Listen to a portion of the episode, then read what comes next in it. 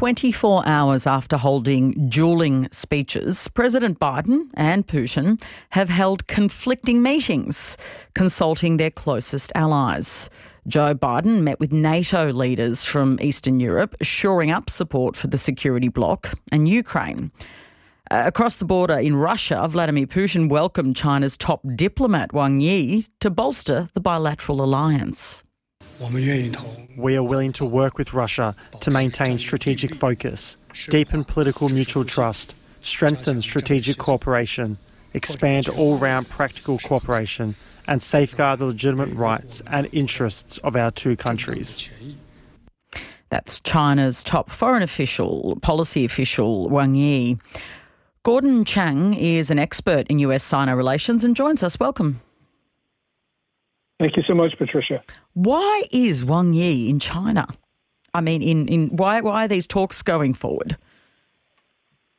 I think the most important reason is that Beijing must be a little bit concerned about the faltering Russian war effort, and they don't want China's all-in support for Russia to seriously undermine China's relations with Europe and with the United States and I think that's why China wants a peace agreement right now, because that would put an end to a lot of dilemmas for Beijing. Do you see this as a ramping up of Beijing's involvement in the conflict?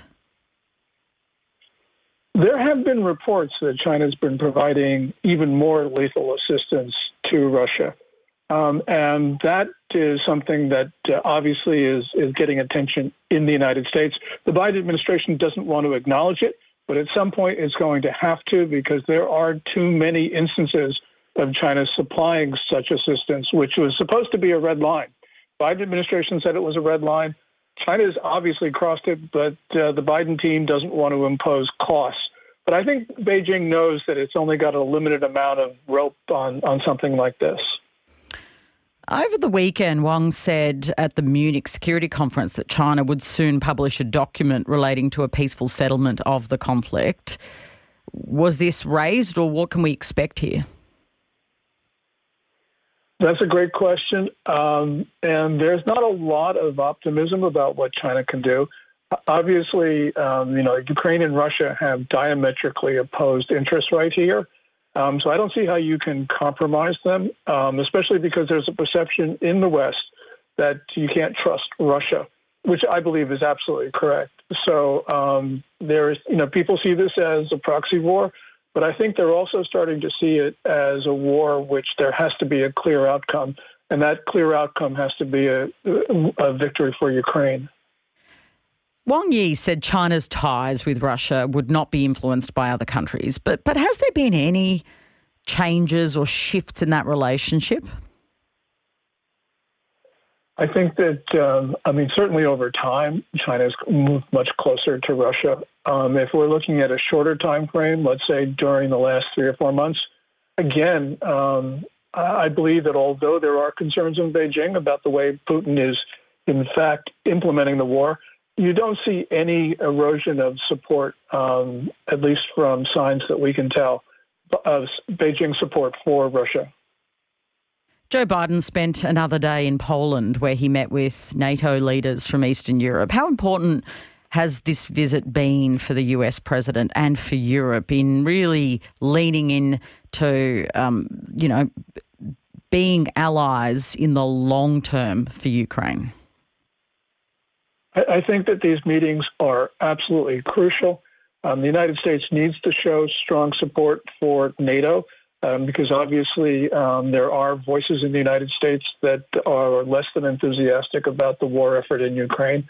But by and large, um, both political parties, the Republicans and the Democrats, support um, the war effort. And it was important for President Biden to communicate that to Eastern Europe because Eastern Europe is on the front lines. It's where the next attack could very well be if Russia were to succeed in Ukraine, which is not impossible, by the way. So um, this is a time where it's uh, the Atlantic Alliance needs to solidify.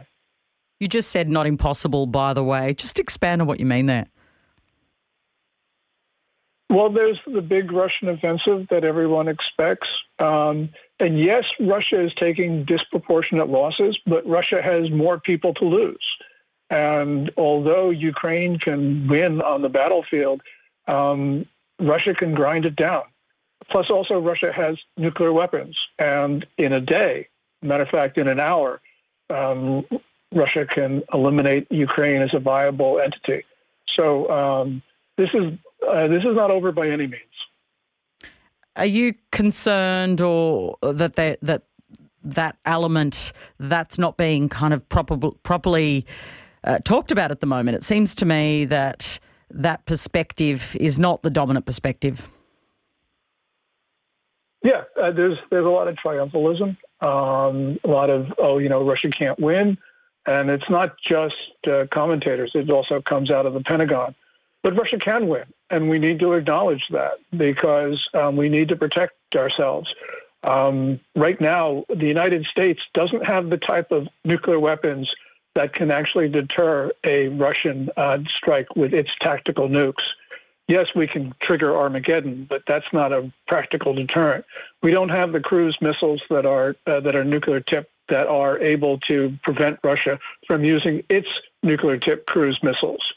The United States does have gravity bombs, but as a practical matter, they're not much of a deterrent for Russia at this point. And so uh, there's a lot of, I think, in the Pentagon, a lot of uh, incorrect thinking about what can happen.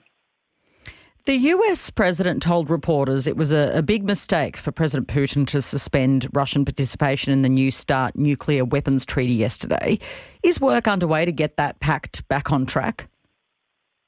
There, even before uh, Russia's suspension of the pact, there was there were no discussions between the United States and Russia. Um, and indeed, uh, it, when you look at what Russia did, it looked like um, they are trying to intimidate not only the Biden administration, but uh, Ukraine supporters. So this is going to get worse before it gets better. Gordon, thanks for your time. Thank you very much, Patricia. Gordon Chang is an expert on US Sino relations, and you're listening to ABC RN Breakfast. Find more great ABC RN stories that take you beyond the headlines on the ABC Listen app.